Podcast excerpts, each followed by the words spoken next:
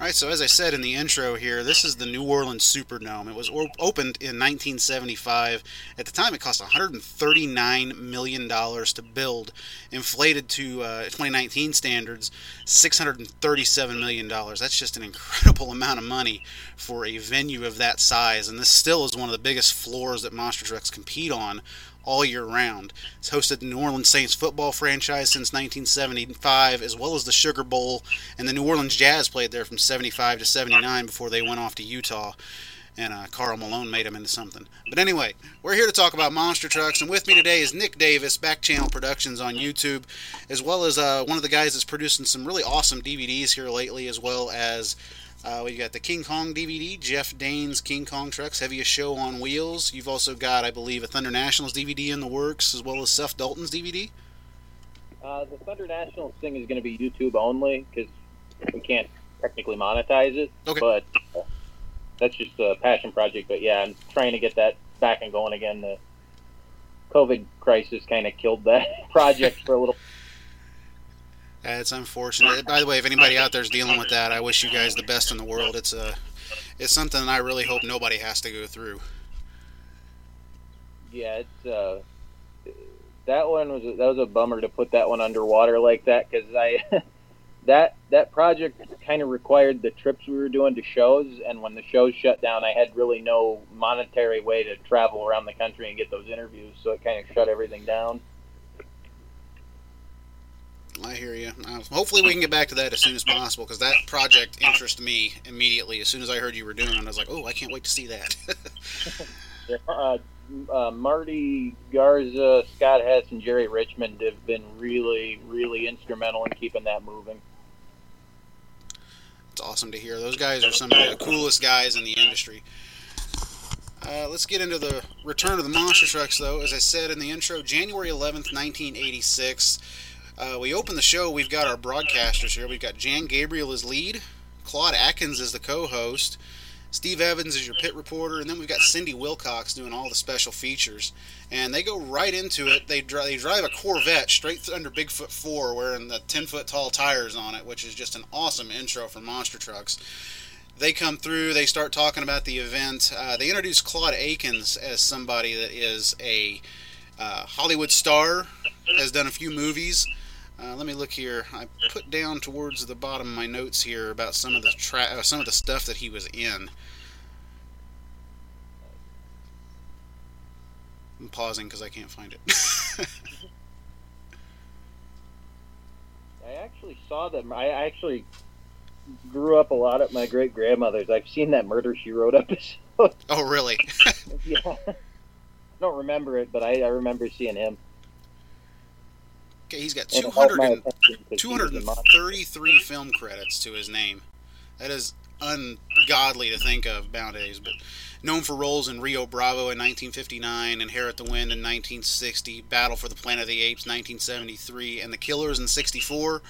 TV roles Murder She Wrote, as you just said, The Love Boat in 83 and 84. Uh, I never, I didn't personally recognize the guy, but you've seen him uh, on the Murder She Wrote episode. I'm pretty sure my mom somewhere has Murder She Wrote. She's got that whole series recorded on VHS. I'm pretty sure he's on one of those VHSs somewhere. That's probably what got me through that episode because I didn't really watch that show, and I like monster trucks and recognized him, so I probably sat down and watched it. You probably sat down and were like, "Hey, I know that guy." Yeah. Uh, let's get into the truck lineup here. As far as a national event goes, this is some quality quality trucks that we have here. Led off by Bigfoot number four with Jim Kramer behind the wheel. USA one Everett Jasmer. Monster Vet with Cliff Starbird. Frankenstein is listed to have Barry Winch driving, but there are a few times in this video I'm pretty sure I can see Cliff Starbird behind the wheel of this truck. So it looks like he's driving both of those trucks. Then we've got Brett Engelman with the Ice Monster, Awesome Kong 2, Jeff Dane, Blue Thunder Camaro with Kurt Dabney, and the world's only rolling van, Rolling Thunder, Jim Oldacre. Got some vehicle notes here of all of these trucks, and uh, I don't know if you might know a little more than me. I've got notes here of everything I found off of Dennis Taft's, Dennis Taft's website, Monster Truck Photo Album. Great website to go to, just don't right click. Rolling Thunder 72 Dodge 300 tra- tradesman's van, 671 cubic inch Detroit diesel, original frame mounted to a two and a half ton water truck frame with leaf springs. From a from a water truck frame, it has 16 rough country shocks. Truck also featured a color TV inside of it. Stood 12 feet tall, 12 feet 6 inches wide, 20 feet long, 18,000 pounds. That is just it's a lot of car crushing right there, 18,000 pounds. Then we got USA 1 540 cubic inch Chevrolet Can Am motor, 1,000 horsepower listed, custom made leaf springs with 16 inch or 16 Rancho shocks all the way around, full tilt body, a worn wrench, 12,000 pounds, significantly lighter, 11 feet tall, 11 feet wide. Got nothing to add to either of those. those I was reading through your notes a little bit. No, I, I, I'm, a, I'm those two trucks. I, I don't have a ton of information on. I just know USA One was neat to me for years, even into its second generation, because Everett kept all his trucks so stock. Oh yeah, stock appearing trucks, but they performed extremely well. This truck, uh, this is the, uh, I believe this is the original truck, just repainted to the white and pearl. Yeah. That's running in this event. And uh, as you can see on the sled pull portion of this, there's there's no contest with in his, in his race at that first portion of his race. But uh, going down through here, Bigfoot number four, probably the most legendary leaf sprung monster truck of all time. This thing has went through so many changes, but in this iteration, it's a 1984 Ford, 540 cubic inch Ford motor, 10 feet tall, six, 10 feet 6 inches tall, 11 feet 4 inches wide, 12,000 pounds, the same as USA 1. This truck is considered to be the first race truck in Bigfoot's fleet. It has received the most updates, as I just said, of any leaf sprung monster truck from back in the day and will be considered to many the first stage two monster truck. That one that one was neat too because you had that it wasn't the first straight rail frame truck, but that truck they took everything that they had done right and what they had seen other people do right and put it into that truck and it was like uh, like you couldn't kill that obviously because they pretty well destroyed it. Everyone thought in Nashville in '90, and it, it's still alive. That truck cannot be destroyed. It cannot be killed. oh no, and it's it's really it's amazing to look back at that truck specifically and see it. Uh, it wasn't ever run easy. It always kind of had a hard life and uh, even in this, as it, as I, I think you'll get to, uh, it, it, this truck ends up being run pretty hard at this event. Mm-hmm.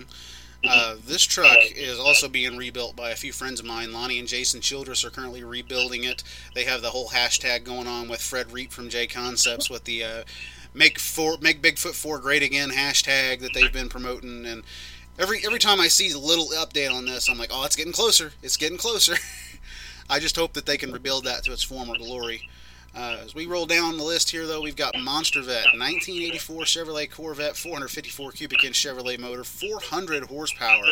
That number is significantly less than some of the trucks in this field, but this truck performs. 9 feet tall, 12,000 pounds, supposedly could reach top speeds of 65 miles per hour. I, I got to call a little BS on that. I don't think it could go 65 miles per hour at only 400 horsepower with those tires. Maybe on travel. yeah, maybe on travel tires, but I, I don't see it on 66s. That would be a scary ride. Oh, God, yeah. Speaking of scary rides, Frankenstein 1954 Ford F 100, 302 cubic inch GMC six cylinder, only six cylinder in the field, 11 feet tall, 13.4 inches wide weighing in at 12,000 pounds as well. The width on this truck is insane. As you can see in some of the, the clips of it head on, it actually almost takes up the, its entire pulling lane. That's how wide it is.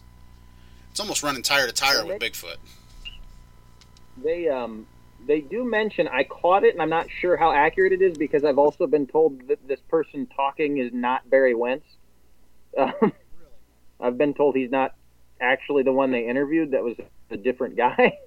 but they put Barry Wentz under it. But I caught in here, he says that they had just recently swapped the six cylinder for a V8, but the truck doesn't seem to perform as such. It seems very, very sluggish in this video.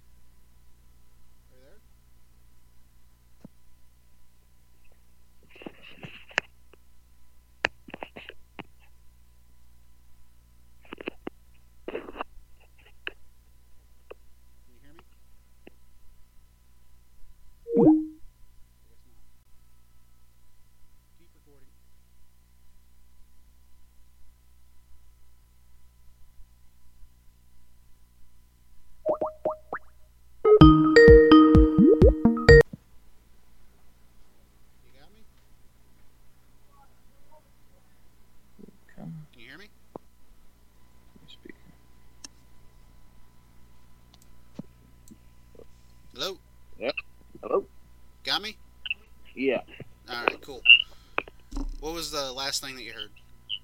Uh, I uh, you did the stats on Frankenstein. I I spoke, and I'm not sure how much was there, and then I stopped hearing you.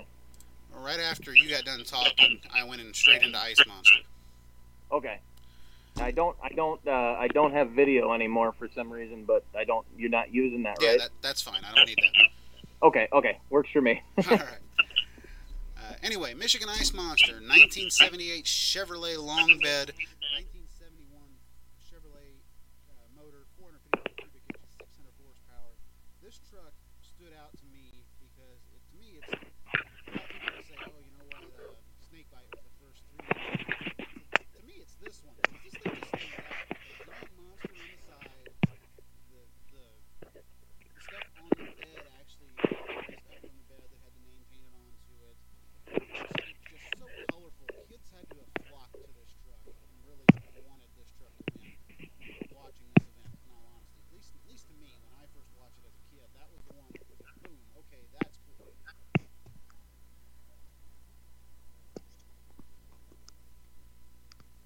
Can you hear me? Hello. Whoop, now let me, try to eat through this phone the phone speaker here. All right. I don't know what's going on. I just I'll just put you to my ear then. Um, can you hear me now? Yeah, I got you. Okay, I lost you in the middle of that sentence for some reason. All right, I'll just go ahead and start over. Sorry about that. It's all right. Up next, we got the Michigan Ice Monster 1978 Chevrolet long bed, 1971 F- Chevrolet 454 cubic inch motor, 600 horsepower. This truck stood out to me as a kid, though, man.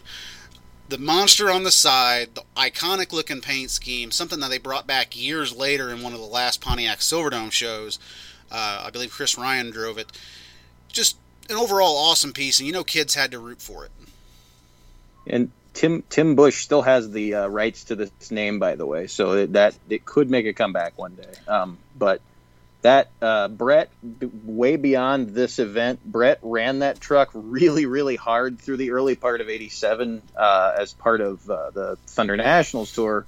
But this was a really this this event was a big boost to him, I think, to to get bookings uh, throughout the uh, coming rest of the 80s there and then move on to Heartbeat. And really, I think he was one of the harder drivers from the, the early days of monster trucks. Oh yeah, he definitely was. Uh, just a quick jump to heartbeat. I still remember the Minneapolis show, and I believe it was '88, where they they literally said heartbeat was built straight to beat Bigfoot. That was the only reason he built it, and he drove the ever loving you know what out of that truck every time I saw it on TV. It's one of the first trucks I ever saw roll over. Yeah, it's um, it was tall and skinny, and pieces of pieces of ice monster were in it, mm-hmm. and it uh, it's I mean it's still around technically. It's it's overseas, I believe, is uh, uh Grizzly or something now, but um, he uh that truck, and then his crew guy Joe actually bought the whole thing from him, and Joe drove just as hard, and that truck that truck ran hard way past its heyday and was still competitive, like beyond the leafer years of monster trucks. Oh yeah, you see that even today with some trucks out there. I know uh, Preston Perez. I saw him on tour last year in Monster Jam. Uh, that truck was built in like 2002 and was on a 2020 circuit. That tells you how mm-hmm. the longevity can last in this sport. Excuse me, sorry. Uh, next up, Awesome Kong 2 truck you probably know a lot more about than me. 1984 F-150 step side, 1,710 cubic inch motor, Allison V12 aircraft engine. They claimed it had 3,000 horsepower. This is also the only truck in the field with 73 inch tires. Featured a tilt hood and bed at 18,000 pounds. Yeah, this, this truck, it, this was one of the shorter looks it had, or the, one of the shorter lives it had was on these tires because it was immediately out. But about the time it became competitive, it was obsolete, mm-hmm. just because it's such an oddball truck. And then, of course, it got now depending on who you talk to, the there. Some people say there's a second Allison truck. There wasn't. This truck was cut and lowered and uh, stretched a bit went to 66s, then got the Chevy engine put in the back of it, and then what was left of it became Skinny Kong after the rollover that it had in 88 Villa. And then uh, it ran as Skinny Kong until Jeff cut it up. Uh, and he cut it up around, like, he started getting cut up right before they actually crashed King Kong 3 in Myrtle Beach.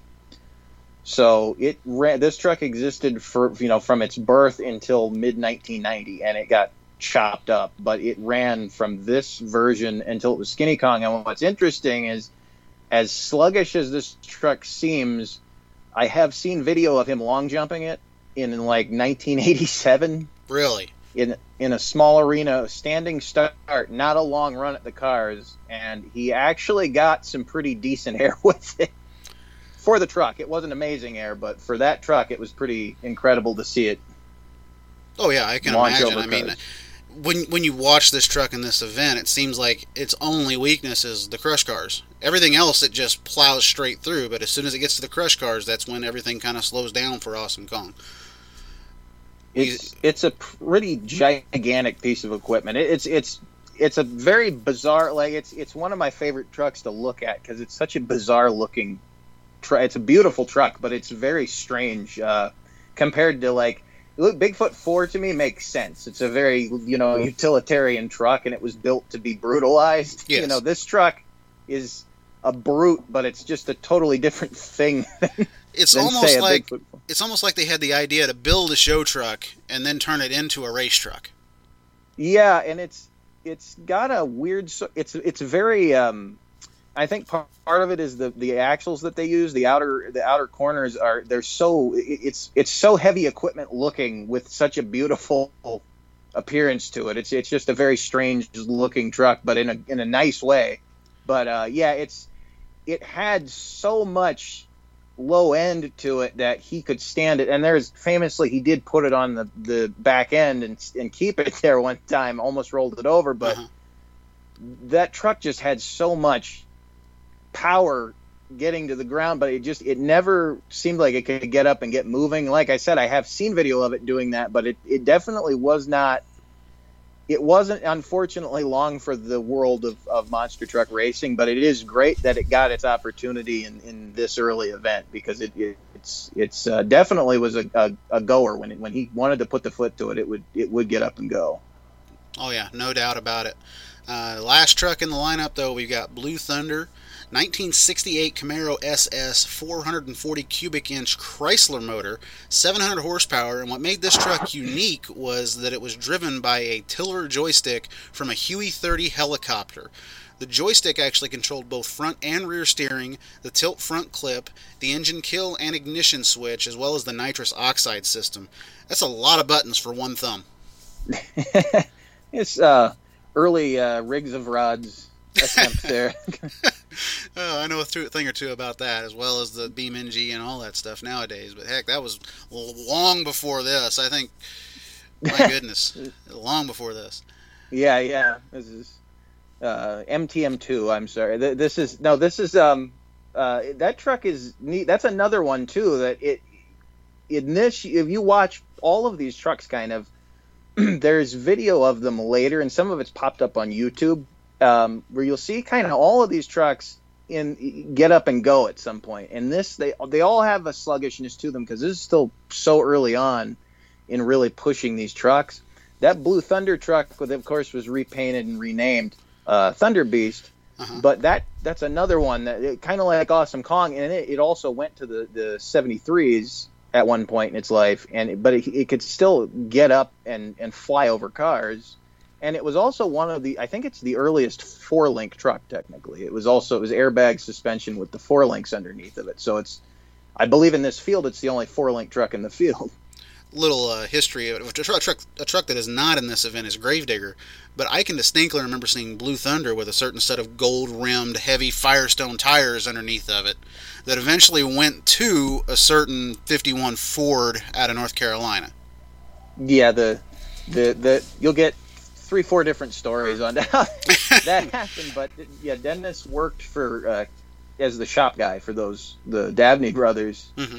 and they weren't. The story I got, as best I can tell it, is they weren't there, and he needed some tires to go to a car crash. so, Dennis is like, "I'll just borrow those for a little while. Hope you don't mind." And they fit his truck actually. I think better. They, they looked better with the green and black on his truck than I actually thought they did on Blue Thunder. But they were Rocky Viracola's tire, uh, tires and rims originally underneath of uh, Quadzilla.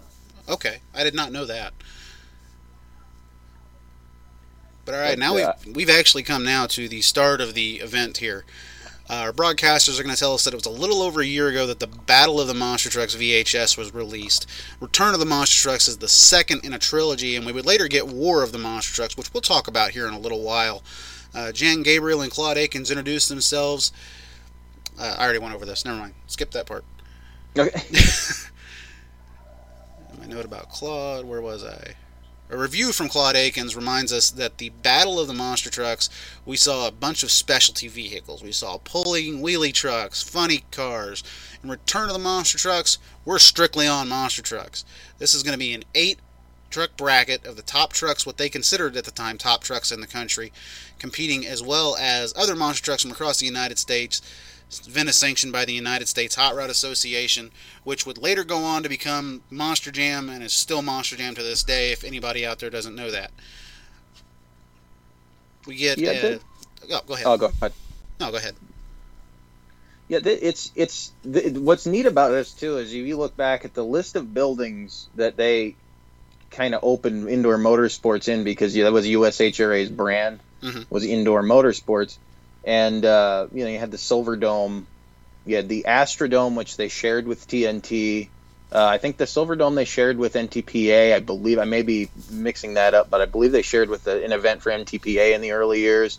Uh, and they would bring you know two, three shows a year to some of these venues. Mm-hmm. New Orleans is, I think you mentioned this already, is like New Orleans is the only one of their early uh, major stadiums of their domes or football stadiums that they they still run in. And I don't I I'm not sure about Anaheim. I'm, I'm not sure if they switched facilities there but New Orleans has a very special place still being part of the Monster Jam uh, series to this day. It's it's pretty amazing that that floor is still being run on. Yeah, I agree 100%. As part of it is that building went through a lot of renovations over the years too to remain current. And the football team is extremely happy there from what I gather. That didn't happen in St. Louis, which is an area that I'm around, so we all know what happened there. But uh, I've always liked the Superdome, and it's astonishing to me. And I'm going to get on a little bit of a rant here, but it's astonishing to me that they don't promote that event as one of the big historic events all season long. It's kind of like they did it to Atlanta a few years ago when they had it live on uh, Speed Channel. Right. I don't understand why they don't put so much focus into the Superdome because it's one of those iconic venues that is still being ran in. It was built close to the same time, if I remember right, to the Astrodome. Yeah, it's one of the early ones because I think, uh, the, if I remember correctly, the Astrodome was the first. Yeah, the Astrodome was the first major big stadium. And then you have the Superdome, and they're they're close in proximity. If you look at the entire United States, those two buildings are not really that far apart mm-hmm. physically. Uh, as far as being on the road, they're not. That, that's not as long a drive as say from you know Houston to you know the Metrodome but you know the Metrodome was another one that they did a lot in early, and it it succumbed to the same pressures of of uh, you know municipal request and football, you know, uh, the necessity of the the capacity and the football team and all that. But mm-hmm. the the the like you said, I agree with you on that. Is that the the Superdome? It is kind of bizarre that it gets kind of the same treatment as the rest of those buildings because it really is something different to have that building, even though the floors have been stripped at times or the seats have been replaced you know it's it's still that building. It's still the the property. It's still the the hallowed ground that it is. It seems that it really should be given you know at least once every 5 years maybe if not every year uh, uh, some sort of recognition for for what it really is. Exactly. I agree 100% and sadly i don't think that's going to happen um, I wish it would. I wish it would get like the same treatment, say uh, Atlanta got whenever Atlanta kind of went to the wayside and they had to build a new stadium over there. They gave pieces of Gravedigger to the the former building owners and stuff.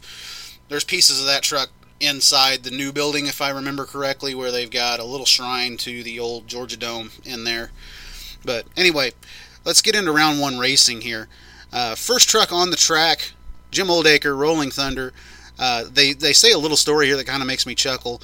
Uh, he had 100,000 miles on the stock version of this vehicle and just didn't have the heart to junk it. so what does he do? He throws 66 inch tires on it and says, "I'm going to go monster truck racing."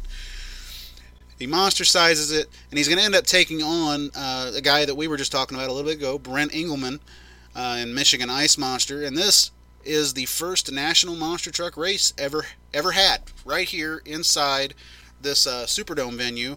And the track is a combination, really, of all of the exhibition events that Monster Trucks had been doing up to this point. So they would start off with a sled pull.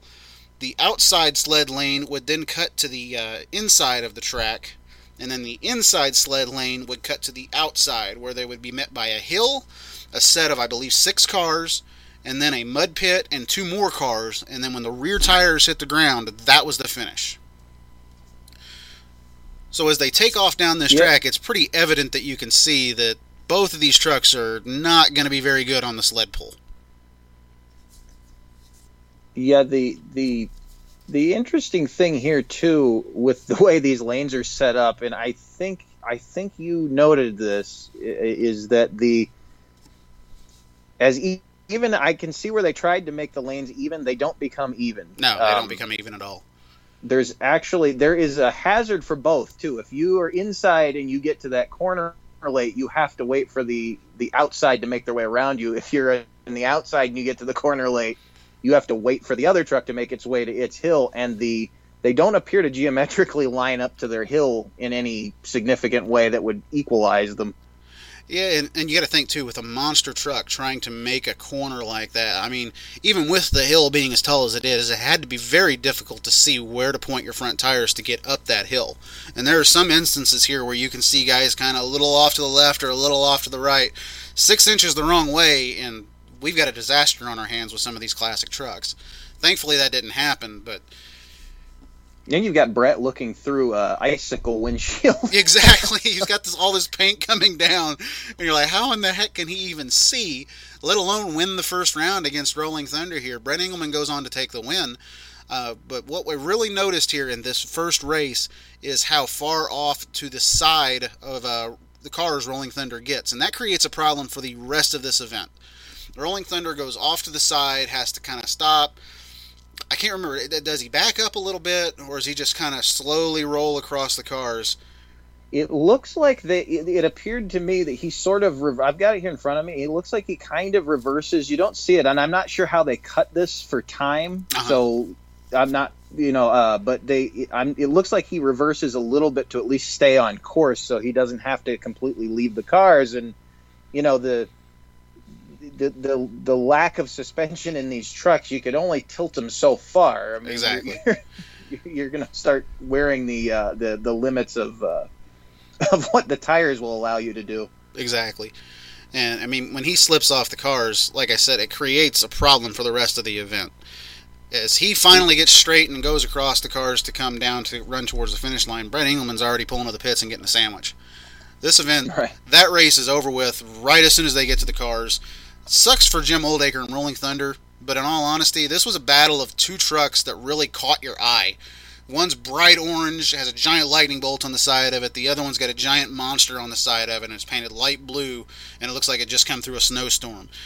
I mean, this could have been the start of what would eventually become the 3D monster truck craze, as far as I'm concerned, anyway.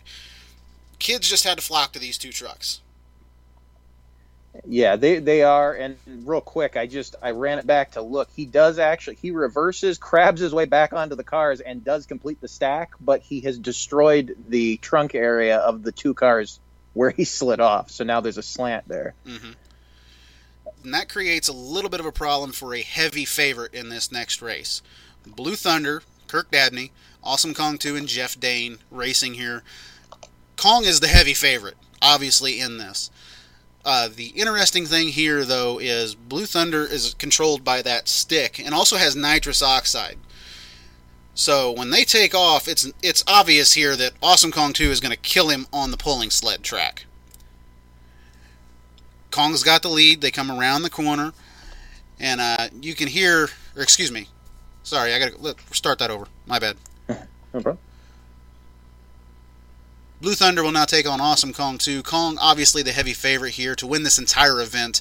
Interview with Jeff Dane airs, and he talks about how important it is for him to win here. Reputations are at stake. He explains that he's going to give it all she's got to win this race. Then Blue Thunder is shown, and we get an interview with Kirk Dabney. Kirk talks about how the steering of the truck is different than anything on the track today. He goes back in talking about how uh, all of those different things are controlled by that Huey joystick we get five major fun- functions controlled on that truck by that joystick, and that's just incredible to think about how how how that had to have t- how long that had to have taken to wire up just to that stick, just to get those buttons to control everything.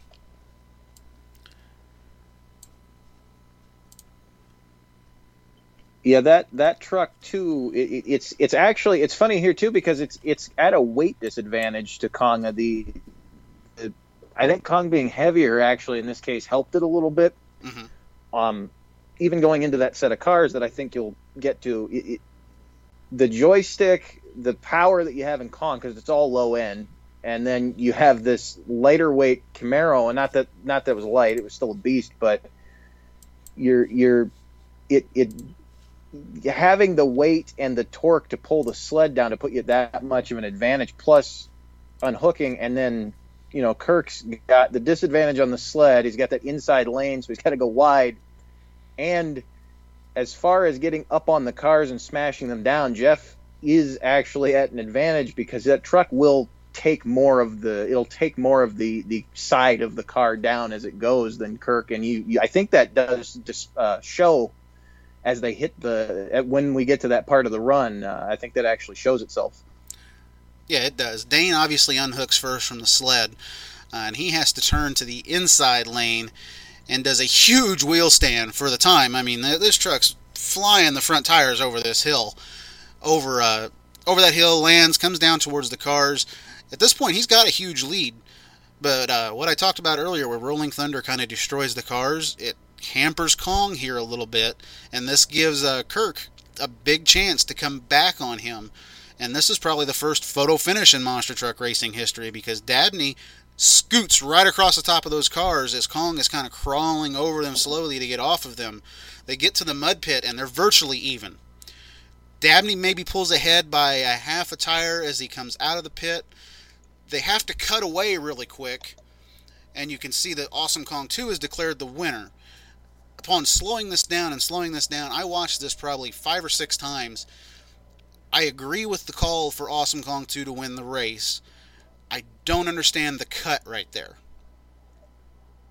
And th- this, Nick, Yeah. has been something that people have talked about and discussed for however long. How long ago was this? 86, so almost 35 years at this point. People have talked about this race and debated. There was even a debate that I, I didn't even know until I started getting into this. I thought there was a complete second event held the next day in the Pontiac Silver. Right. or the, the, I'm Hulk Hogan here. the Superdome. I thought there was a complete separate event held because earlier we had mentioned there was a third VHS here, the War of the Monster Trucks, and there is a clip of Blue Thunder with completely muddy, tires running over cars, and you can see Dabney pointing to the truck ne- or the tow truck that's on the track. Right, and it's it's interesting too.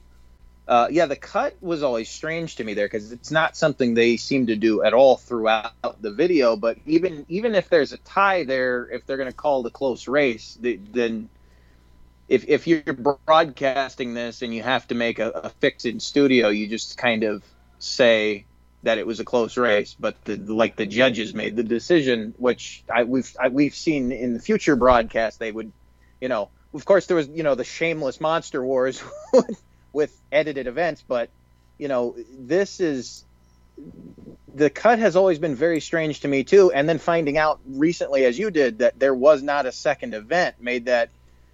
I, I understand the rerun since they were eye judging or eyeballing it at the time, but yeah, it's it, the cut is always very strange to me too.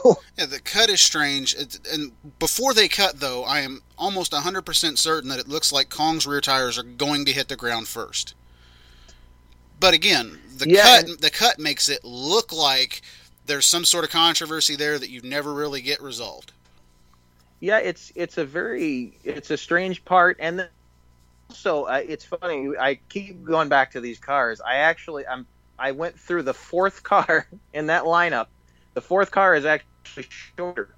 I'm, I'm looking at it now as kong goes over it it goes one that there's the famous bright blue car in the lineup the fourth car is a little brown car right after it has really no trunk to it so not only did Jim Oldacre knock the trunk down, so it's sloped, there's less trunk for him to. The reason I think he slid off partially is that there was less trunk there, but as Jeff hits that car, it pulls his front end left.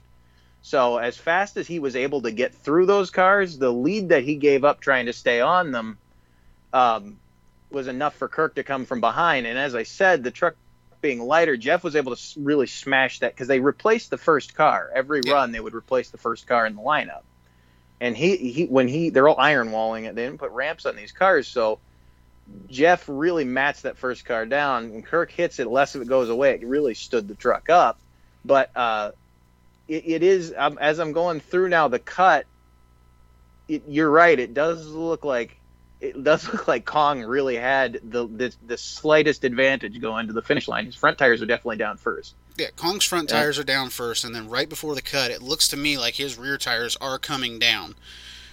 yeah But you can see right through that mud pit, though, they are side by side with each other, and Blue Thunder does take just a little bit of an edge getting onto that first car, and then all of a sudden, here comes Dane with maybe a little bit of the horsepower advantage. Just scoots right across the top of those cars, and probably a weight advantage as well, like you mentioned. Just scoots right across those cars, lands, and that's it. The interesting portion here, though, is the rerun that nobody saw that is something that I think a lot of people would just kill to see is this rerun because there is a, a spot in the War of the Monster Trucks where you see Dabney pointing to a tow truck. And there are a lot of people out there that seem to think that he's pointing to that tow truck because it's costing him time. There are other people that kind of debate and say, well, you know what? They put that tow truck out there to slow Kirk down. I don't agree with that. But it's just another contention, a debate on one race, which is really only what the second race in monster truck history that is probably one of the most debated in history. Yeah, and it's it's it's very interesting too, and and something that came up later, and I think this week on uh, th- this week that we're doing this uh, on uh, social media was this discussion about this rerun, and that apparently this interview is from the rerun because Steve mentions that Jeff is a clear cut winner, which Yes, yes. even the close call, even if he, you know, even with what we're watching now, was not a clear cut win. You know, it's it would have it would have been up for a debate. You know, it definitely would have been one that you wouldn't call clear cut back then if you weren't watching it on video or, or you know they're not using timing tapes. You know, they're they're they're going by that. Uh, I'm guessing people on the ground, or maybe they were using that camera that was high up in the dome. I'm not sure exactly who was calling the the runs, but you know that Steve does refer to this as a clear cut victory in the interview. So uh, that that it's the idea that the interview is after the rerun actually makes a lot of sense. Yeah, and I agree with you there. It does sound like that the interview itself was done directly after the rerun because he does mention, "Hey, clear cut winner here," but when you watch the race itself, boy, I don't know how you can call that in '86 without instant replay. And it's it's also now this is too there's a there's a bit of a misconception. Now this is the first national race. This is not the first time the monster trucks had raced in front of a crowd. Yes yeah that's why i'm saying national race. But to clarify and I, I, I that's why i wanted to point that out is is so everyone knows you know you're you're i, I was happy that you were saying that because it, it does get debated sometimes i see occasionally but yes this was the first really truly nationally sanctioned uh, event with this was this was worth more than pride, but pride definitely on the line. But you know, um, this was you know they brought in eight of the top trucks in in their mind at the time, so that that was a lot was on the line, and that that this is that this had to be rerun.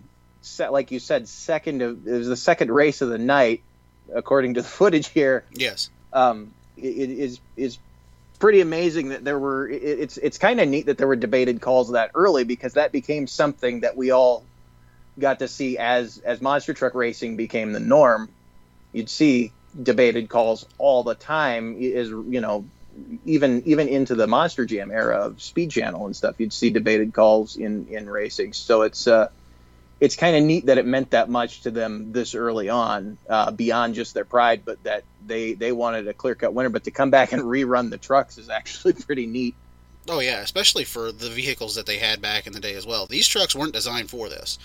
They were exhibition vehicles at this time, with the exception of maybe Bigfoot Four. I don't think really any of these trucks in this field were really designed for extensive racing. No, and Bigfoot Four almost is. It's still it's a harder exhibition, but there seemed to be some fore, foresight to what it would be doing. You know, it was it was it was definitely a competition vehicle, um, and uh, really did meet the it met the it met the standards for this pretty quickly. And um, I it's funny I, I spoken to Marty uh, Garza a couple times about this, but he said one of the reasons he built Overkill was to beat Bigfoot 4 mm-hmm. in its later years. So that truck irked a lot of you know it definitely was a thorn in people's sides it's, it's still the talk of a lot of people these days and i imagine it's still a thorn in a lot of people's sides right but you're, you're mentioning competition though and there's a name that always pops into my head monster truck racing as far as competition and that's everett jasmer this guy pushed for competition probably two three years before this event was held he, he wanted a point series and eventually he'd get it but He's got to get through Monster Vette at this race. And on paper, when you look at these two trucks, the clear cut winner is the Pearl White truck from Minnesota. Oh, yeah. Monster Vette USA 1 are going to battle in round one here. We have two Chevrolet vehicles, two iconic Chevrolet vehicles. We've got a Chevy pickup and we got a Chevy Corvette. Jasmer is shown on the outs. Uh, Jasmer is shown outside by the USA One trailer. What's interview? What's weird is they interview him twice here. Uh, he's the owner and the driver for the evening. Jasmer talks about the creation of USA 1. He talks about how the fabrication of the truck is custom built from scratch. Claude Akins then, just out of nowhere, asks, no offense to Claude, kind of a stupid question, states that uh, it'd be really tough to change the tires on the freeway. Jasmer replies, Oh, yes, it would. Jasmer speaks about how some sponsors have started to come into the sport and aboard onto his truck. He mentions specifically True Value, which would stay on that truck for quite some time. Uh, and then we go into Cliff Starbird, the monster vette here. Lifts up the top and you can see the light show underneath, which was always cool to me to watch on TV when you'd see Monster Vette flip the vet top straight up and then you see all of the I believe it's the spark plug wires that are all just yeah. you see all these electric the electric show going through and how the motor works. It's it's a cool little neat little thing for that particular truck. Were you um I, I'm one of the I don't know if I'm one of I'm probably not, but I'm one of the people. I almost liked this truck better when he did not have the name on the side of it. it I thought it actually looked nice. Well, it, to me, it didn't need a name on the side of it. It's Monster Vette. Right. Like it's like an Escalade. right. It's like an Escalade later in life. Yep, that's an Escalade. doesn't- yep, this is a Monster Vette. Right. It doesn't look bad with the name on the side of it. I just liked it. It, it the the kind of stock appearance without the name on it had was really nice. Oh, I agree, and I, I like the. It's almost a burgundy coat on it as well. It just it, it's different. Normally, you would see uh, a bright red Corvette. Uh, the, the song "Little Red Corvette" comes to mind right there. Right. Black Corvette, just a, a color like that. This is a burgundy color, which a lot of oh, it's red. No, burgundy is different than red. It's a darker red. It's a shinier red. It pops a little bit more, as far as I'm concerned, on television. It looks really cool for the time. and this this was a show this was with his background it's amazing too this this and the, that his other truck here have been restored and and well done well well done in in their restoration but uh this truck really is a showpiece i mean this is for the time and now that it's been restored this is one of the prettiest trucks that was was around back then Oh, I agree. Still, still is a beautiful truck to this Yeah. day. I'm so happy that it got restored as well as Frankenstein. They both look really cool, and honestly, Cliff Starbird's just a maniac behind the wheel. Period. right This guy, oh my lord, just watching him floor this truck is insane to think about because there wasn't much safety back in the day. But Cliff, he reminded me a lot of a guy that was just a daredevil. Oh yeah, he used to wear a bike. I think he famously would wear a bicycle helmet in the, in the early in the early uh, racing days. Once they mandated helmets, he's.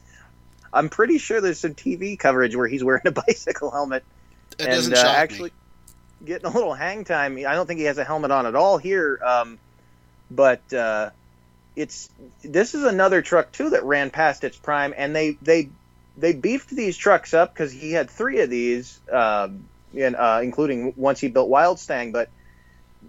This truck, uh, even Frankenstein, when they, they beefed it up, this you know this truck especially the Monster Vette ran well, you know ran into the 90s, and um, he he was actually really hard on it, uh, and it's I've I've I should put it out there. I'll tease it, but there is some video that I got from uh, Gary Schramm of Big Red. He does, uh, and yeah, for the time, it's amazing. I think it was 1990. He does a wheelie across the tops of the cars, not intentionally. It's just the way the truck ended up, and he wanted to win.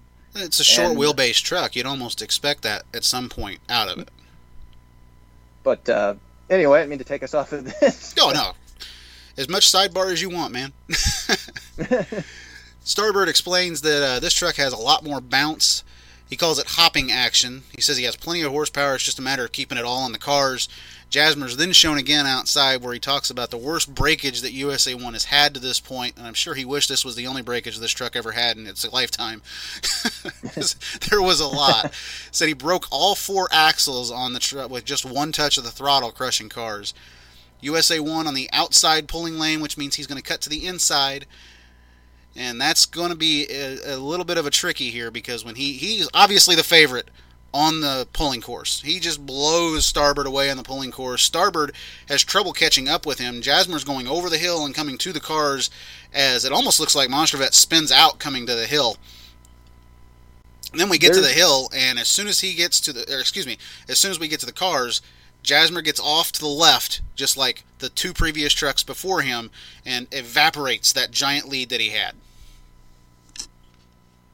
Yeah, and again, I, I, I think it looks like it's in the same spot every time. Now he starts to go left early, but it's it's right. That blue car looks like it's throwing him left, and then once they get to where that shorter car is, there's like no return. You just kind of have to, kind of point right and hope for the best. Yeah, you got to pray at that point. Jasmer doesn't back up, and honestly, I think he probably would have been a little smarter had he done that.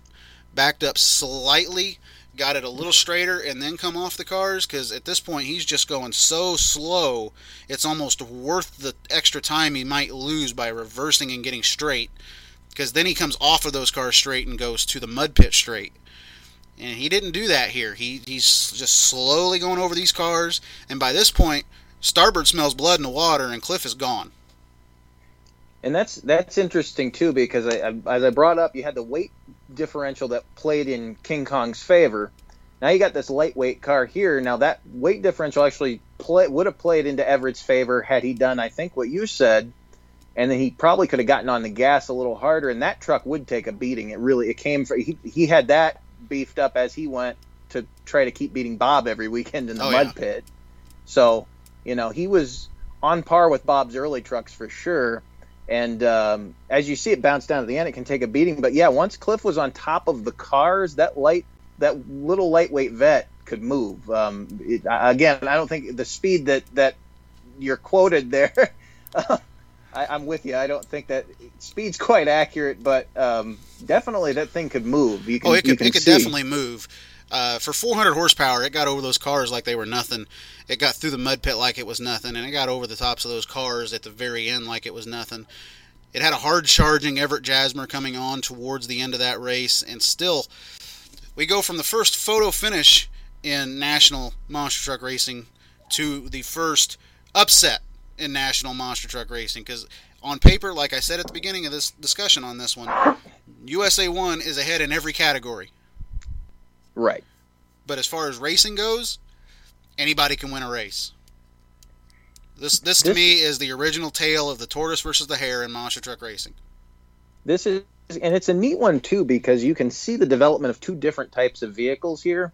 When they bounce off the the two cars at the end, you can actually see that disadvantage clearly in the way that Cliff's car hits the concrete Oh, and yeah. bounces and He- bounces. and he bounces Everett's- pretty hard. Yeah, Everett's is actually, you know, it's it's competition built. I mean, he did have it's show built, you know, but it has a competition edge to it for sure. And um, just in the in the way the two trucks hit the ground, the, the that disadvantage is shown as Monster Vette wins. That it that's definitely an upset.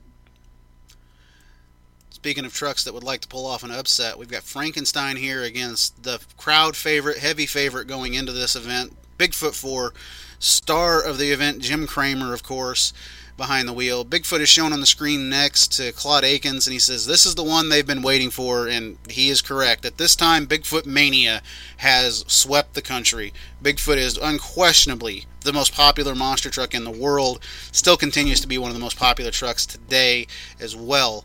Uh, they are now going to show the inside lane pulling track has what is what Bigfoot has, and to me, clear advantage for Bigfoot right here.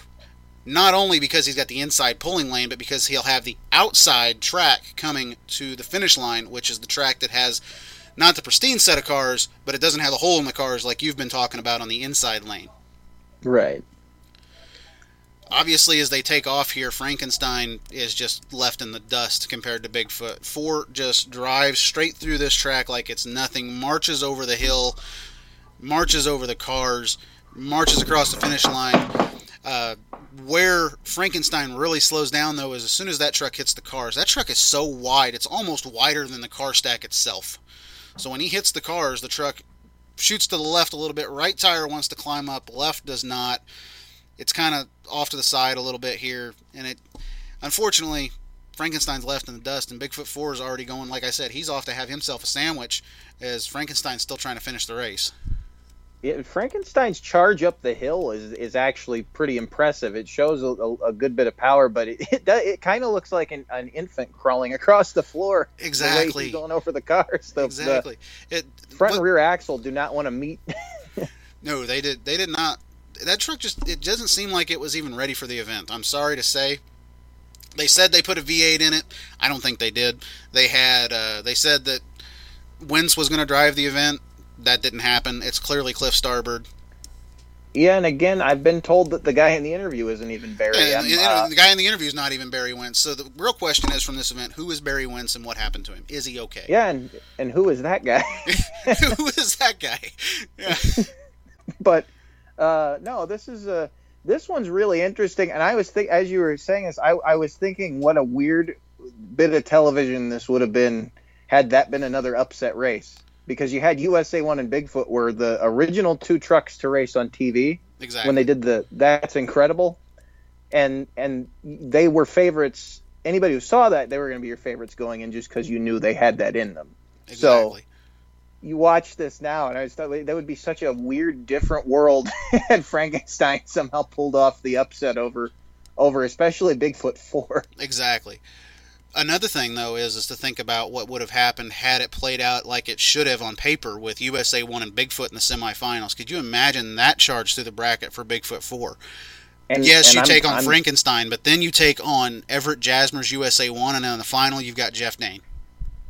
And it's it's interesting too. I, I almost it, it seems to me that that was what they were trying to work toward there because you had two of Starbird's show trucks basically back to back with two guys who definitely should have been by on paper in the semifinal round. hmm Um, and USHRA over the years was known to put fodder trucks in the field, and that's nothing against Cliff's trucks. They're beautiful trucks, and they, they clearly held up to punishment. But as far as competition vehicles, um, it does look like they were hoping to have a Bigfoot USA one matchup there. It because again, you have Starbird's trucks were were known kind of to not be the the quickest maybe over a course, but they they would put on a show. They were consistent.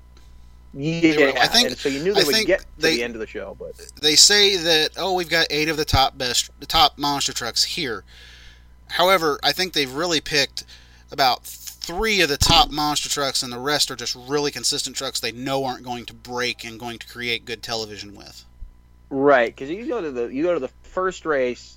That one that one seems like kind of a toss up. Um, I know early on Brett was doing stuff uh, with uh, uh, Aaron and them with the what became the Thunder Nationals. Later, he was going to be getting into that around this time.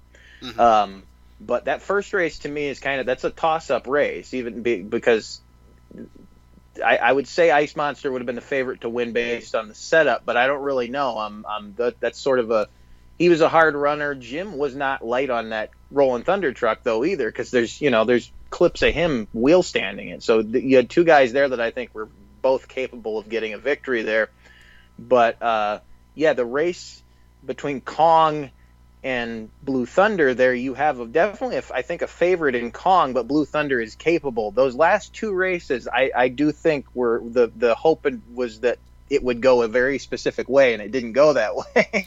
exactly and i mean if you think about it though what would a race between bigfoot and usa 1 had been like on this course? Because they are both going to be dead even down that pulling track and it depends on how fast the sled guy is really as to who's going to unhook and who's going to get to the corner first. I mean do you think they're going to plow into each other at the turn in right there? It's a very good possibility. You might see just how uneven the track was had that matchup played out yeah, and that, that's that's a that's definitely an interesting notion because you have two. Uh, you mentioned the sled guy there, and I was watching on Everett's run. His sled guy had an issue getting him to back up.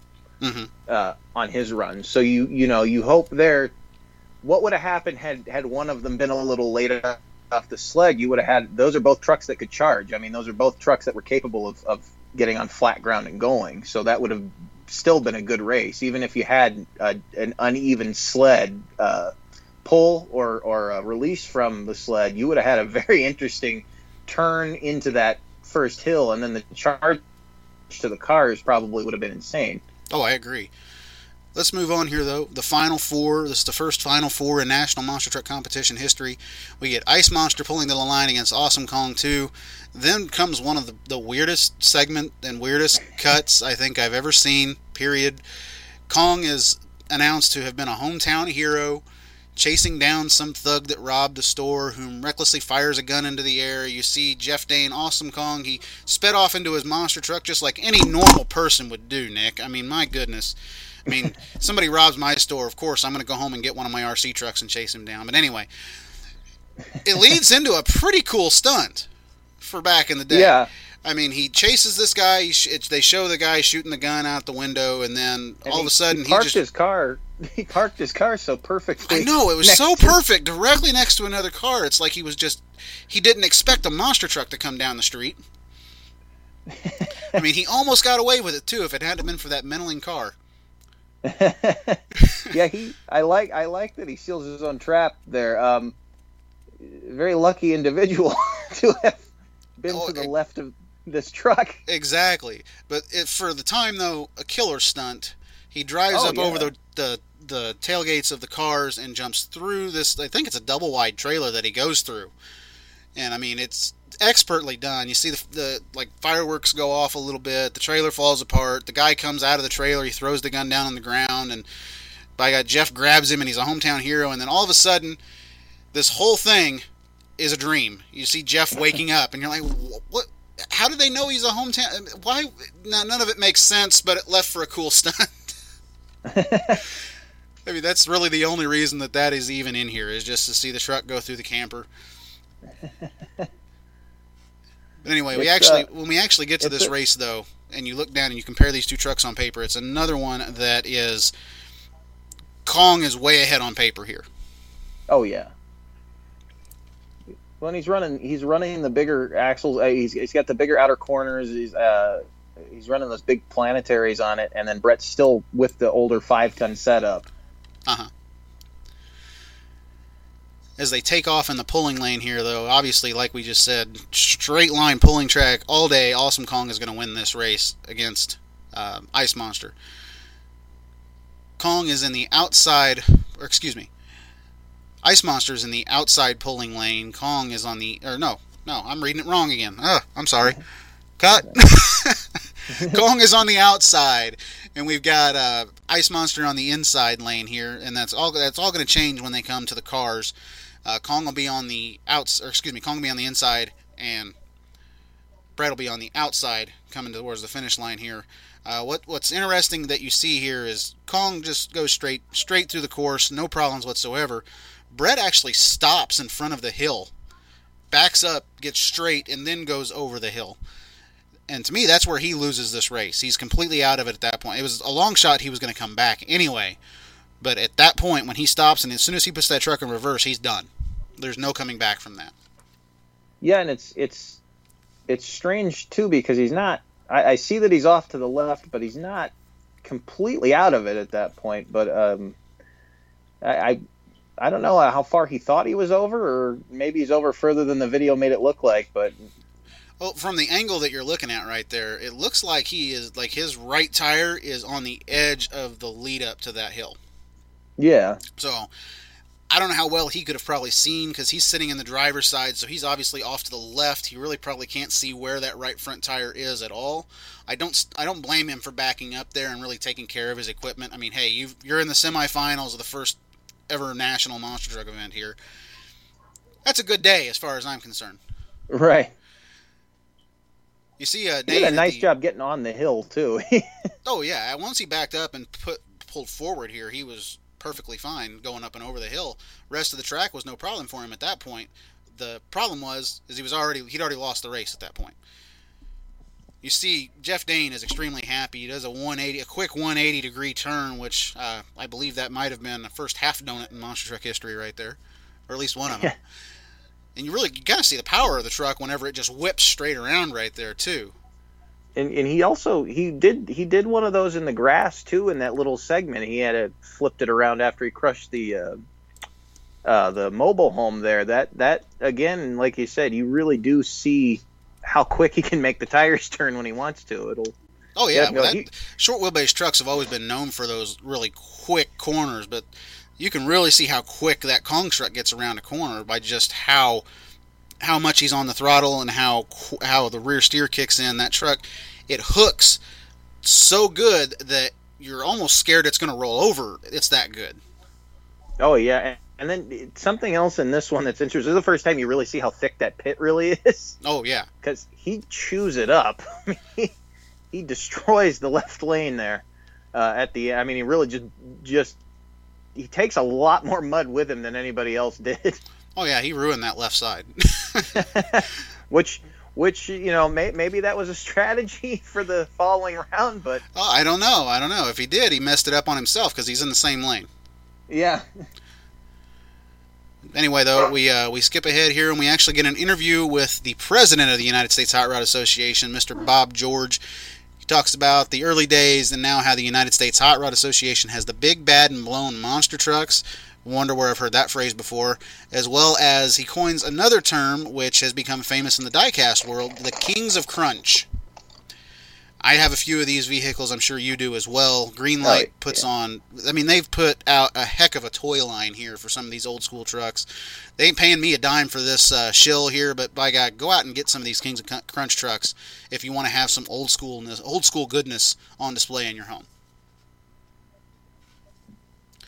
Final semifinal race here. Monster Vette coming out to take on Bigfoot 4. Again, another one on paper where Bigfoot is far and above ahead of Monster Vette, but it's another interesting what if scenario like we were talking about earlier. Boy, what if Monster Vette goes to the final?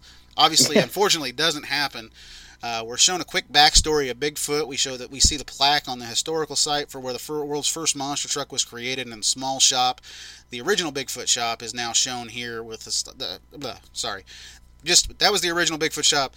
They then show us the Hazelwood shop, which was there for a number of years. I actually have raced there RC wise uh, against Bob Chandler Jr. of all people.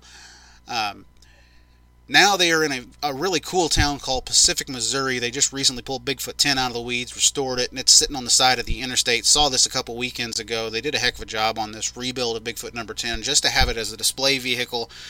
Bigfoot loves to be close to St. Louis, obviously. Um, this is a cool little piece because it shows you not only where the first monster truck was made, but it shows you the current shop that they're in. And I honestly never really knew that the original Bigfoot shop had that much merchandise in it.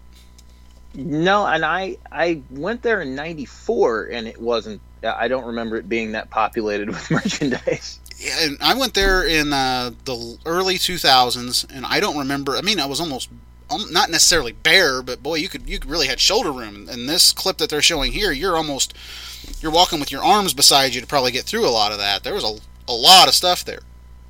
I always wondered whose two uh, vehicles those were sitting up on the lifts when they panned through the shop. The, if you own if, if you own a Ranger, we'd like to talk to you.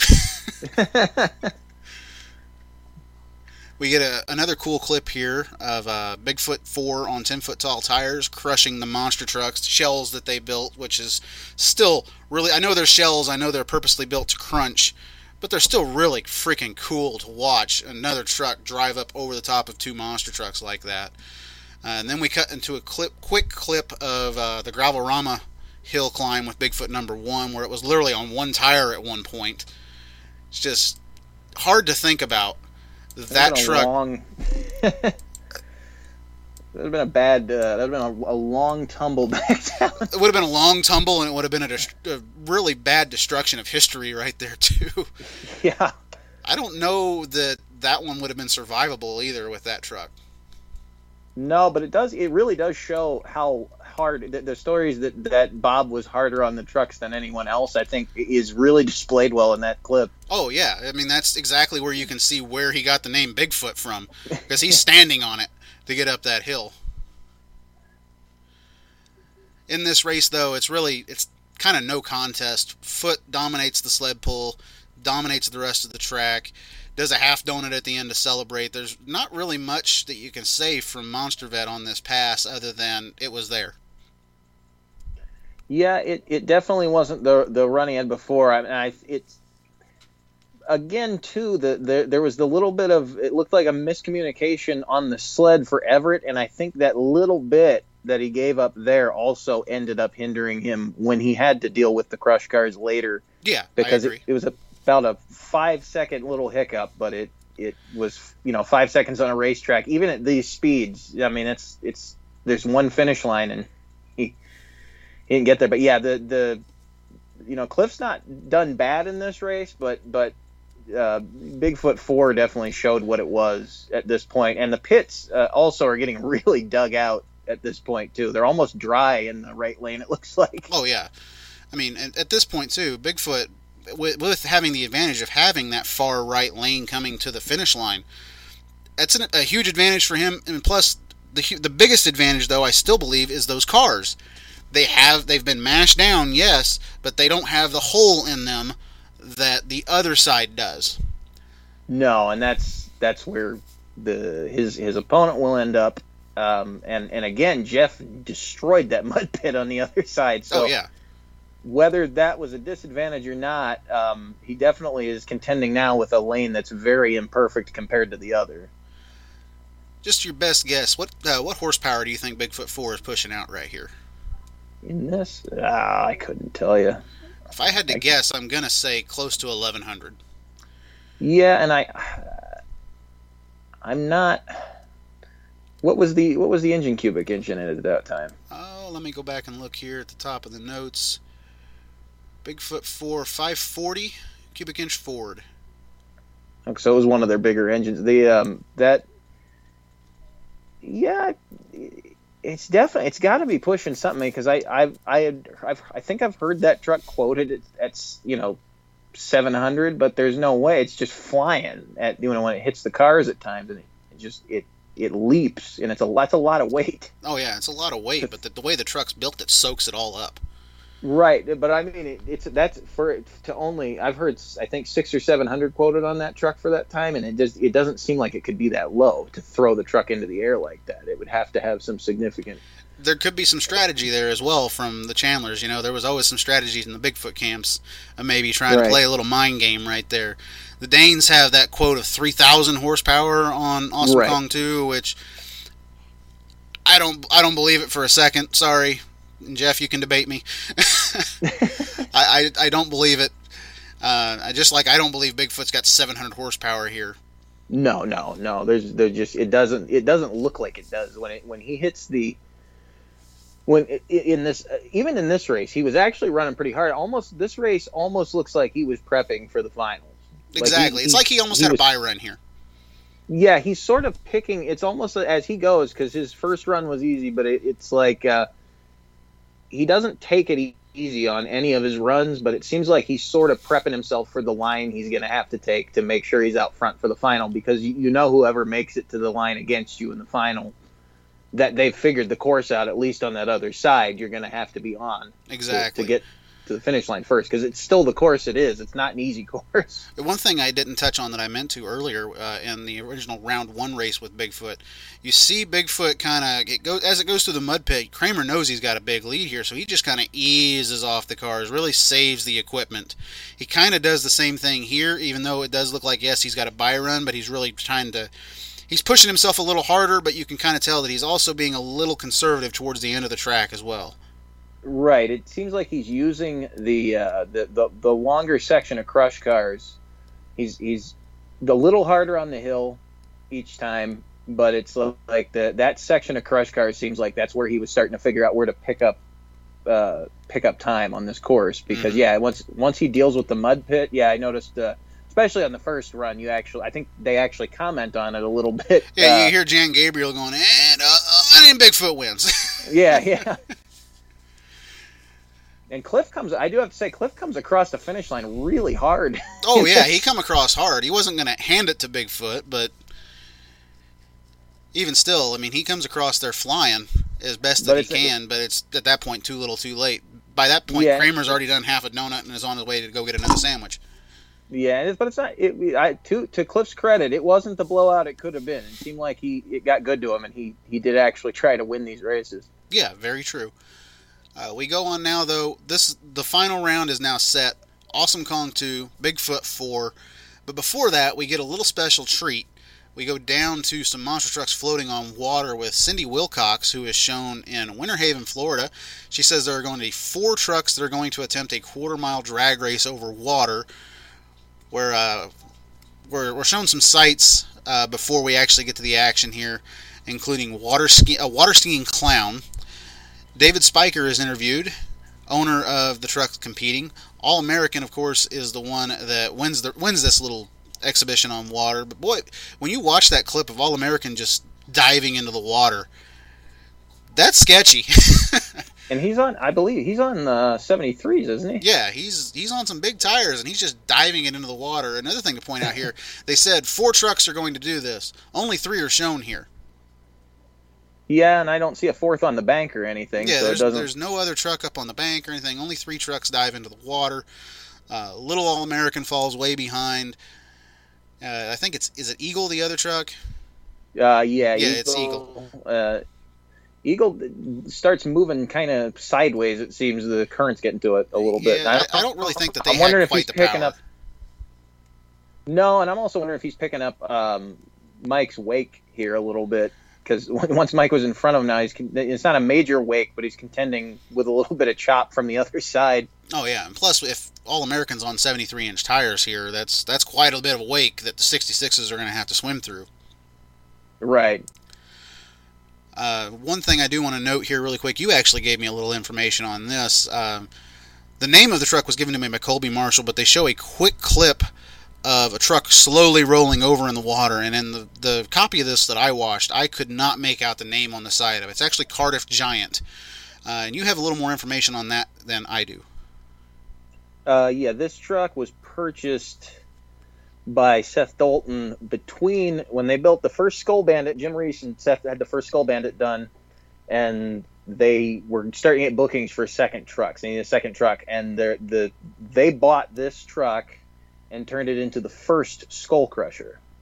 Then built the more popular uh, green and gold Copenhagen Skull Crusher. That would be the second Skull truck. So that that was actually the third truck. This truck filled the gap while they were building that second matching truck to the Skull Bandit. But uh, they kept the colors very similar. They swapped uh, the bottom uh, area from I think black to white. Mm-hmm. But the Cop- or the Cardiff Giant became the first Skull Crusher. Seth says they scrapped it uh, at some point. They ended up buying another truck from Brian Cardiff later that was the Hawaiian Punch. It was already called that when they bought it. Uh-huh. Um, they wanted to get the sponsorship to keep the name on the truck because it was kind of a cool looking truck, and they couldn't, so it became the Goodyear Flying Eagle. But those were often mistaken for the same truck. They're actually two different trucks, but they were both owned by Brian Cardiff before Seth uh, acquired them. Yeah, and I was I was a victim of that, thinking that they were the same truck as well. And you actually pointed that uh, out to me after I'd sent you the notes for this show. And it, it's another thing that you've blown my mind on. I still can't get over the Awesome Kong 2, how it eventually became Skinny Kong and was competing in TNT. That still blows my mind to think that this original chassis made it that far. Yeah, and again, depending on who you talk to, I've heard that uh, people involved with I've heard debate it, but there's the the body of evidence surrounding it puts it there, and then there's also the continued life of Awesome Kong. A lot of people have said it became that that regular whip body, fiberglass body Kong in '91, uh-huh. and they were actually two different trucks, but there are pictures of Skinny Kong being cut up in 90, and King Kong 3 has not yet been rolled. so I got you. It was chopped up prior to, but yeah, it had a pretty. It, it, wasn't a super long life, but it had a pretty storied life for how short a time it was around. It's it's pretty amazing how hard they ran that truck, and and like you said, looking at it here, you wouldn't think that that would be the same truck at all. It's just a totally different looking. Oh yeah, thing. it's a completely different looking truck the things that kind of give it away though are some of the photos that you see later where you, you can kind of see underneath the truck and you're like okay that's the same as awesome kong 2 this looks almost exactly the same it obviously is lengthened a little bit. Yeah and then they they of course went to the 66s then they went back to the 73s uh, while it had the aluminum weird welded together body uh-huh. or bolted on body that they ran after. Steve rolled it in a villa, and then they made the what are they the swamp buggy version of it I think they called it and then after that they were they had to put a body on it. And went to the skinny Kong what's neat about all of the iterations of that truck is other than the short time it was yellow with the airplane engine still in it and then it was the orange awesome Kong as I was commenting on how strange but cool looking that truck is in the form it is in this video here it's always kind of been one, uh, like that because when it was Skinny Kong, it was bizarre looking, but in like the best possible way. It was, uh-huh. they, that truck's always been different, but uh, it is pretty amazing that that that truck became that other truck. It's just still hard for me to think about. But anyway, though, final round: Awesome Kong Two, Bigfoot Four.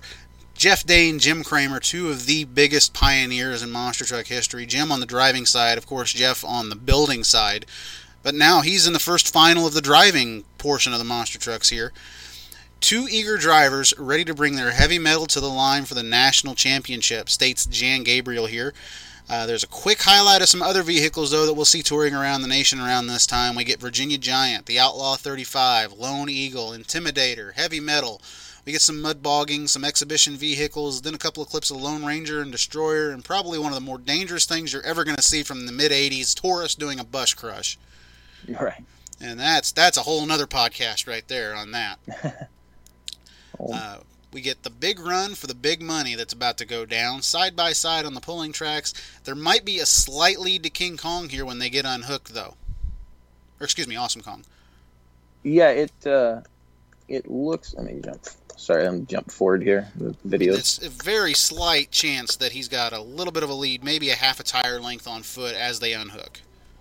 Yeah, they did a really. Uh, looking at the sled guy. Yeah, and he does. I, I was looking to see if there was any weight to make them leave at the same time, and no, their sled guys jumped right in there. Like that was Yeah, probably they got the in there faster than they had any of the other guys at all. And Jeff's running it pretty hard. Uh, I mean, that's as hard as he's gone into the cars, and um, he gave up so much getting in that lane. It's the best run he's had over that set of cars, by the way. Yeah, it's the best run that he had, but he lost so much time to four here. The pro- the problem was is they're side by side off the sled. They're side by side over the hill. They're side by side until that first car. As soon as they hit that first car, the suspension of Bigfoot 4 gives away who's going to win this race. Because at that point, Bigfoot 4 soaks everything up. Kong's in a bit of a wheel stand and has to get onto the cars. Uh, like his front tires are up. He almost does a pop and drop. He lands on the cars and starts to go over them. Whereas 4 has flown over the first two cars at this point and is kind is coming off the end of them as Kong is still in the center of them. Yeah, and it's it's it's neat to kind of see four here that the the run he put down is akin to what the truck would be doing within a year uh, on the T. Know, once they updated the the sheet metal Mhm. and and all that, that he, he that truck was just definitely, you know, it, it was definitely a truck of the future. At this point, it, it's It there's was- a reason it stayed around for so long. Yeah, at this point though, it was already it was already the future.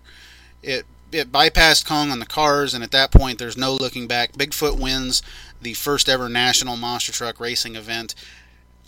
Honestly, to to me, there was no question into who was going to win this event the second that they probably announced this lineup back in the day. Um, this event happened before I was born, but I could already tell Bigfoot was going to win. We'll put it that way. um, it's it's it's a neat one. To, it, it's what's neat about that last run too is you watch coming down the hill uh, it- it- when the, after they crest that that little Matterhorn hill they have to go over. Is Jeff has the lead going in, Foot catches him. The wheelbase kind of helps too. The front end, he, once he gets the front end over that hill, he didn't wheel stand it the way Jeff had to drive up the back of the hill. Kramer's kind of puts it over the hill. Yeah. Jeff's bouncing a little bit as he comes down, so he was losing time every step of the way. Once they got to the trucks actually going up to that hill, that hill was the kind of the death knell for Kong. Yeah, the hill, and I'm st- I still stick on the fact that he hit the cars and wheel standed and had to almost pop and drop to get on top of the cars, where his foot could just fly. Yeah, yeah, exactly, and I agree with that too. Looking at it here, he he did have to back off. It looks like to get the truck to settle onto the cars. It's unfortunate that that happened that way, but the Bigfoot Four was just so far advanced at this point that the, that as soon as they got to the cars, it was over. If Kong had gotten the lead off the sled and gotten over the hill by maybe a, a little faster, a half a truck to three quarters of a truck length faster than Bigfoot, then you're probably going to see a little bit more of a race out of this and Foot having to come from behind to win it. But I still think Bigfoot wins. Oh yeah, yeah. I- It. I I don't see performance wise Kong. It would it would have to be almost. Um, Foot would have to have a bad run basically for. Yeah, Foot would have had the, the hook would have had to have gotten stuck inside the inside the rear of the truck for that to happen. Yeah, yeah, or some. It would have to be like a driveline failure or something uh, uh, for that to have been, you know, uh, gone the other way. I think. Um, Yep, and I and I'm a. Kong fan too, so that's. We get, a we I'm get Jim Kramer at- also. We get Jim Kramer after this on here, of course, talking about the victory. He says, We love the fans. Thank God they love us. We tried to give them what they came out here to see a good show every single time. That's the sportsman, too, of Jim Kramer right there. He was always really good on the microphone for Bigfoot. Just had that. He was a warm, warm hearted guy. No matter when he was interviewed or anything, you could tell there were a couple times he was probably upset, like uh, I don't know, Indianapolis uh, a few years after this. Yeah, the next year, yeah. Yeah, the year after this, where he's got no front wheel drive and Endo's racing uh, Texas toy. But you can definitely see the anger in Jim Kramer there, but he's still humble when he's talked to on the microphone about it. Always a class act, Jim Kramer. Uh, as soon as this event is over with, though, we actually get final time results thrown up here, and I'm assuming this is the fastest run of every truck that was out there. which is pretty incredible. the time, the Yeah, differential is is it's it's impre- The differential is impressive between the top two, but then from number two, they're still close considering the speeds they ran at that time. But then between those two, it's uh, it's quite a drop. Oh yeah, we got Bigfoot clocking in with 33.9 to Awesome Kong's 38 second pass, which is almost 4.1 seconds. It it almost it doesn't feel like it's a 4.1 second gap between those trucks, but there was apparently. Um, we got Monster Vette coming in next fastest with 45.5, Blue Thunder 52.3, USA 1 57.5. I'm sure Everett Jasmer doesn't like that time. Ice Monster at a 65.2 second pass, Frankenstein 70.3, and then Rolling Thunder lagging behind at an 81.1 second pass. Uh, we get the end credits here of the event shown with Awesome Kong 2 tilting the hood in the bedside. Um, what'd you think, man? First ever National Series Monster Truck event.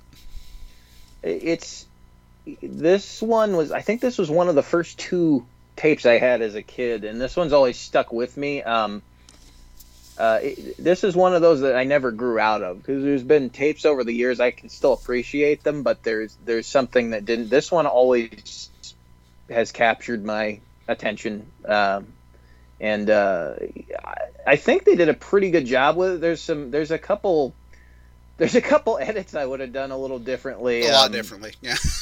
where with some of the finish lines, I like the wide camera that they always cut away from at the finish. I liked, especially on the closer runs, it was kind of cool to see how they matched coming over the finish line, and they always seem to cut to the two more close uh, ISO shots. But uh, Mhm. um, and then you know some of the little uh, like the the King Kong thing or the Awesome Kong dream sequence is a little interesting. It's cool, but uh, it's a strange thing in the middle of this. It, it, like I said earlier, it leads to a really awesome stunt for a 19 a mid 1980s monster truck to do, but it really has absolutely no place in this in this feature other than to be filler. yeah this is especially this um, because this was this was also a broadcast beyond being just a vhs this this was a sports broadcast and it's Yes. got this little uh, uh, cinematic cutaway in the middle of it Like all of a sudden, we're in a James Bond movie where Bond's uh, Porsche is suddenly turned into a 73 inch tired monster truck, right and Jeff Dane is su- and Jeff Dane suddenly somehow transfers into Sean Connery. right yeah this is a it's it's uh but no it it was well done i mean it's jan's uh jan's company put it out Yeah. um back in the day and it's it's the the music i like that the music was definitely uh a a the, the music is so iconic for it and it continued into the they used some of the same music um in in the third broadcast slash VHS that they did, but the music in this one was particularly iconic. Um, the the song that I believe is playing here, I believe the song is called Freeze Frame. That's playing here. That's good to know. I, I, I was curious to see what the name of it was. Some things Shazam cannot find for you, and this is one of them. Um, the music is incredibly 80s to me, and it just Yeah. brings it brings me back to the past, and I love it. Uh, to me, there's this theme, and then there's the original Tough Tracks theme that really it makes me think, oh, monster trucks. It kind of gets your adrenaline pumping just a little bit. I love the music of the broadcast. My initial impression of this show was that it was an absolutely huge event for its time frame. The popularity for these trucks was exploding, and judging by this capacity crowd that we had in attendance at the Superdome, I, I really can't fault them for that. However, uh, I think it could have been pulled off a little better. I think a little more thought could have been put into the track itself. I understand, yay, you know what? This is all of the exhibition events rolled into one. That is a neat idea on paper, but when it comes to sled pulling and you're putting your, uh, putting your, putting everything out of your driver's hands, Right. is something that I, w- I really didn't enjoy. I would have much rather seen them almost start off back by those hay bales and just go over the front first hill, over the cars, and over the mud pit to finish than anything. And that's that. It's neat too. You bring that up is uh, there. There's there's a potential for a J course in here yeah, that there is. they actually would later do um, where they would put the pulling. They did in Houston for years. They put the pulling lanes on either side of the monster truck course and had them J race to the center. Um, granted, that was an evolution of this course, but yeah, it, it's almost disappointing that they that the the foresight for that may have been missing. But it's it yeah I, I the I've not ever been a big fan because they did it in a couple other events. They did it uh, uh, Pontiac as well. Uh, I've never been a big fan of the sled being part of the race, and part of that too is over the years you'd see trucks lose driveline parts on the sled hmm and not get to the fun part of the course, which was going over the hills and cars. And, I think and- that's exactly why they picked the trucks that they did for this event. Like I had mentioned earlier, I think they wanted to pick good, consistent trucks that could make it down the track. Right, and it's funny too the Engelman's in this because one of the, you know, the '87 broadcast from from Pontiac, he, he's on the sled with heartbeat and rips the rear end out from under the truck. Oh yeah, I remember that too. Yeah, um, I know I'm going to get a critique on this. Oh, you're taking the taking it away from the driver. Well, you know NASCAR does that all the time with pit crews and pit stops. I understand that completely different sport. Monster truck is all driver, has always been all driver. Uh, you don't see monster trucks pulling and stopping and changing all four tires before they go back out and race again. So I know I want to stomp that critique in the butt right there.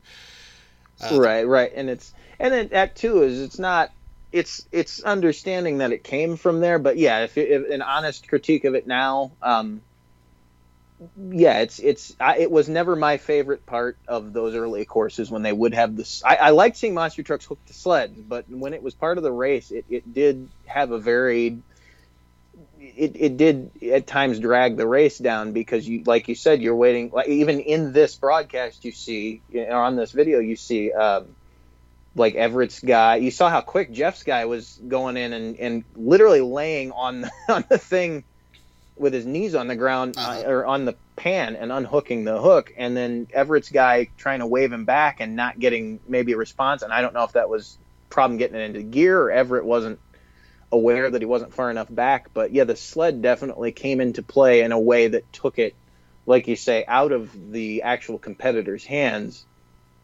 And we saw, we've seen Jim Kramer later. I think in that same Pontiac '87, Jim Kramer uh, was disqualified from a race because he took off before his sled guy was clear of the truck.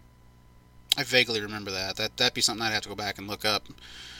Um, as far as this event, though, scale of one to ten, what do you think? Um, it's a, seven or eight. I'd say a, I, I'll say an eight just because uh, again, uh, that awesome Kong. There's not a ton of video of, and seeing it compete at that level is really cool. Um, I, I I like the choice of. Uh, I know Jan really did a lot to put this together. I've always been a big fan of Jan, and I love that they picked Steve Evans for their their uh, their pit reporter because I'm just Steve. Steve. He's just. He's got the voice for it. He really does. I thought he was a little underused. I Which agree. is why not higher because, um, and it's not. ta- I almost wish Steve had been in the booth with Jan. I, I, I uh, and nothing against Claude. I mean, Claude's Claude. I know why they did that back then. That kind of something they would do on television when they were presenting something new. They'd often get celebrity. There's old Supercross races where they put uh, Bruce Jenner in the booth. So it's it's you know uh, it's a different it's a different time, but I do almost wish they had Steve in the booth. But yeah, I'll say an eight. There's a lot in there I liked, and it is cool seeing those trucks really compete at that level. I got to be a little harsher on it. I got to go with six out of ten. Uh, to me, there's just there's so many edits in here that could have been done differently. The track itself could have been done a little differently. There's no, nothing against the track. It came off as good as it possibly could have came off. Period. But I think that happens because USA One doesn't win. I think if Yeah. USA One wins and it's a Bigfoot Four USA One matchup, then there's there's going to be a, a, a real heated contest as to who's going to go into their turn first. And I don't think Everett's Right. going to give, and I really don't think Jim Kramer's going to give. Don't Yeah, get wrong, like that'd be that- awesome to have seen. I just don't think it would have. Uh, it would have. It would have been the right look that we were looking for as far as the monster trucks go at the time. I say that as well. I love the awesome Kong through the trailer. I don't love that all of a sudden it's a dream. If you're gonna Yeah, go through all the trouble of this, why is it a dream?